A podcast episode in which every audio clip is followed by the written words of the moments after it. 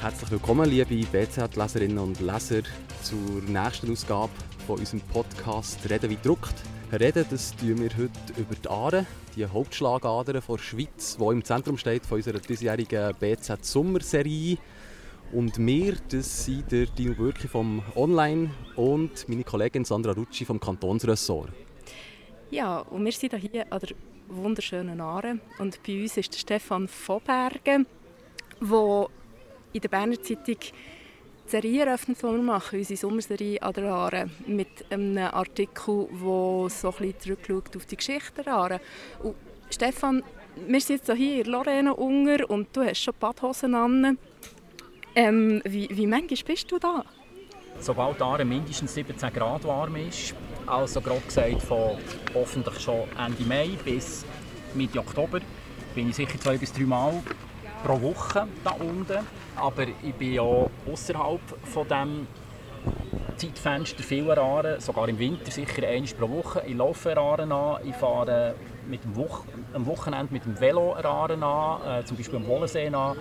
Ich kann sagen, die Aaren ist wirklich so ein kleines grünes Band durch mein Leben. Und wo fährt das Band an? Was ist so deine erste Erinnerung an die Aare? Ich bin selber im Oberaargau aufgewachsen, äh, mehrere Kilometer von Aaren entfernt. Also ganz eine kleine Kindheitserinnerung habe ich von dort nicht. Ich glaube, die erste Aaren-Erinnerung ist die, wenn ich anhand von meiner Mutter zu Bern über die Höhe, die Kirchenfeldbrücke musste laufen und immer ein bisschen Angst hatte. Also ich würde sagen, die erste Erinnerung ist, dass die Aaren ein Abgrund ist.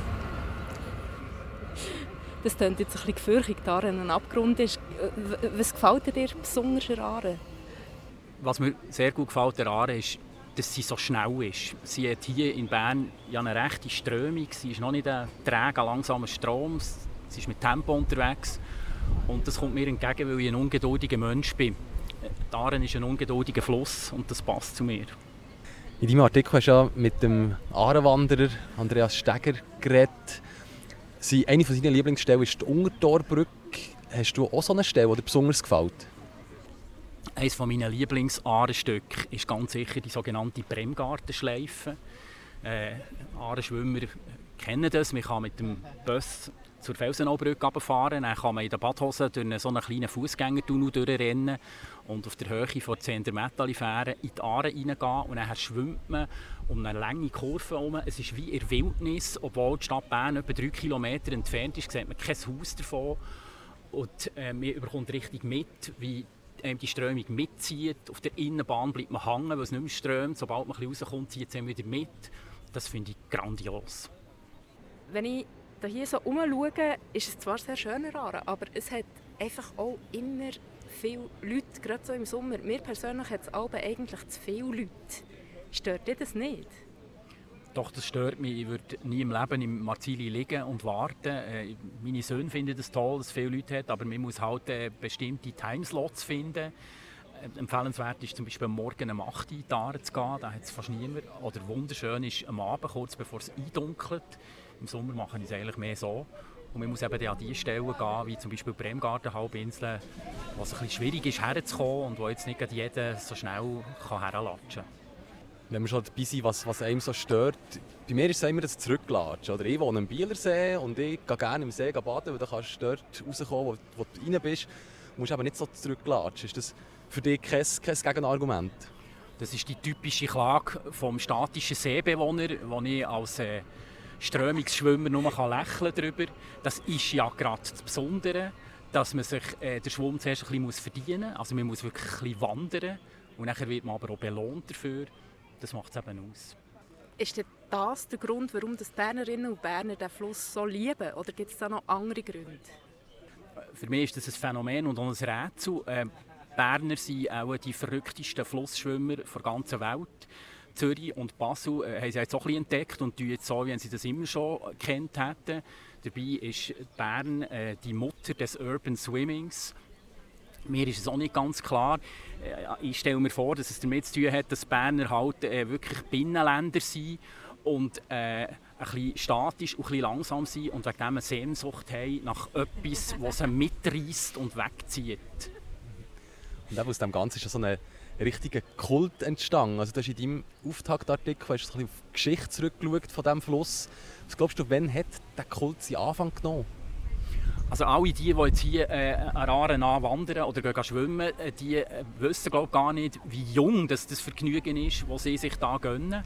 Weil noch vor 150 Jahren hat man nicht in die Aare können und man hat auch nicht an Aare entlang können spazieren. Man muss sich vorstellen, dass das ein wilder, unkontrollierter Fluss war, dass das Aarebett äh, zum Beispiel zwischen Bern und Thun zwei Kilometer breit war und sich der Fluss immer wieder einen neuen Weg gemacht Alle Strassen von denen hat man weit weg vom Wasser gebaut und dass man zum Beispiel den Aarewegen kann entlanglaufen kann, ist erst Erfolg von äh, Begradigung von Aare. Man hat sie eingemauert, man hat Wellen aufgeschüttet und auf diesen Wellen kann man jetzt wunderbar der Aare entlang wandern.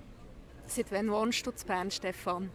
Ich wohne seit 1984 in Bern, aber Aare schwimmen tue ich seit 1977. Das ist ein unvergessenes Erlebnis. Ich bin als 17-Jähriger habe ich mich zuerst mal drei gewagt mit zwei Gimmerkollegen. Dann sind wir da rein, es hat noch viel höher Wasser als jetzt. Es war arschkalt und ich habe angenommen, dass das auch dazugehört. Und die Kollegen haben dann gesagt, ja, es waren jetzt nur 15 Grad.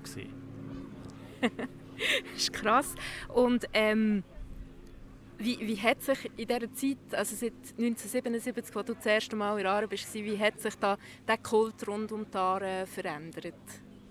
Ich würde mal sagen, ich habe ein, äh, ein Feeling für die Temperatur bekommen. Ich behaupte, äh, meine Haut kann äh, einen Unterschied von einem Grad unterscheiden. Also ich spüre, ob es an meinen Schlüsselbeinen ob es 17 oder 18 Grad warm ist.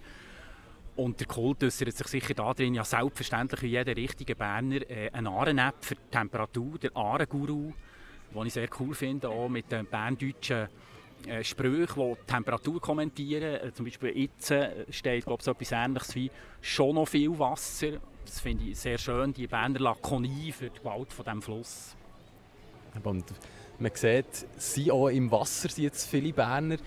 Das, das Urban Swimming, das du vorher angesprochen hast, ähm, ein junges Phänomen. Was hat die Aare früher bedeutet für Bernerinnen und Berner? Also, das ist überhaupt kein junges. Es hat, es hat einfach früher nicht Urban Swimming geheißen. Mein Vater, der 86 ist, ist auch schon in die Aare baden in Bern. Es ist eben in Bern äh, ein altes Phänomen und wenn sie den Zürcher entdecken, muss man ihm einen englischen Namen geben und wegen dem heisst es höchstwahrscheinlich Urban Swimming.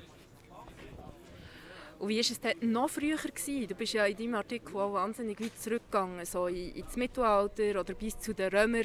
Haben dann die Bernerinnen und Berner, also die Leute, die hier gewohnt haben, auch schon so viel Freude an diesem Fluss? Das ist nicht anzunehmen. Also, zu Römerzeiten kann man sogar sagen, dass die Römer den Fluss gemieden haben. Vor allem haben sie den Oberlauf, wo wir jetzt Urban Swimming machen drin, den haben sie gemieden, weil die äh, römische Besiedlung ist, ist hier nicht gesehen. Äh, die Aare hat äh, die Römer eigentlich nur interessiert, wo sie relativ träge und langsam am Jura-Südfuss entlang fließt. Äh, dort konnte man auch mit Schiff fahren. Der Oberlauf von Aare, zum Beispiel zwischen Thun und Bern, ist, ist äh, von Strömung her immer schwierig für, für mit Schiff zu befahren. Also die Entdeckung von Aare, äh, wie wir sie heute kennen, ja, die fängt im Mittelalter an, wo die Stadt Bern ist gegründet wurde. Ich würde sogar behaupten, die Gründung der Stadt Bern war letztlich eine Entdeckung von Aare. Gewesen. Gleich noch einmal zurück in die Gegenwart. Ich habe es vorher schon erwähnt, du hast mit dem Ahrenwanderer, mit dem Andreas Steger zusammen geredet für den Artikel, aber du bist auch mit ihm wandern, effektiv. Ja, der Andreas Steger äh, hat mir die Aare sicher näher gebracht. Äh, er hat eine Tour gemacht, die etwa anderthalb Jahre ist gegangen. Er ist in Etappen von Quellen im Grinselgebiet bis zur Mündung von Aare in Rhein abgelaufen. Und was ich gelernt habe, auf äh, diesen Touren ist, glaube dass die Aare nicht einfach nur irgendein Fluss ist, ein grosser, sondern sie ist ein spektakuläres Landschaftsprogramm. Es ist unglaublich, in welcher verschiedenen Form dass der Fluss daherkommt. Zuerst äh, als Bergbach, der sich da äh, das Loch abstürzt. Nachher äh, läutet er ein bisschen aus in, in, in zwei Seen, im Brienzer und im Thunersee. Nachher rennt er relativ... Äh, schnell von Thun auf Bern. Nachher windet er sich in wunderschön bewaldeten Kurven, wie eben die, die ich hier schwimme, um die Bremgartenhalbinsel herum weiter. Und irgendwann kommt er dann im Seeland an, wo er breit und träge ist und sich Zeit lässt. Und das ist unglaublich. Man muss eigentlich gar nicht ins Ausland gehen oder durch verschiedene Klimazonen marschieren. Man kann einfach daran ablaufen.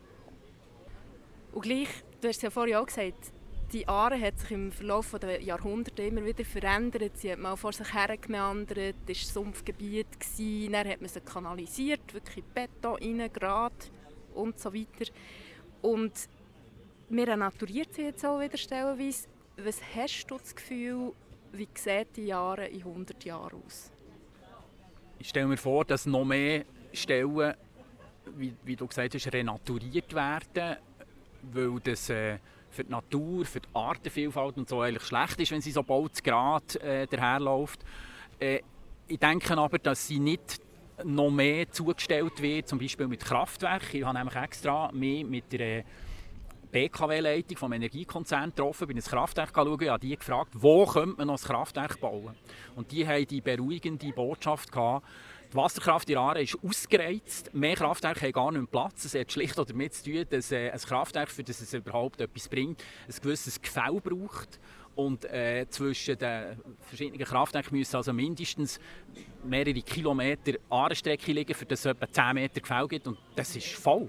Es ist wirklich, die Aaren ist äh, mit Staustufen ist die voll ausgefüllt. Also dort fürchte ich irgendwie nicht so.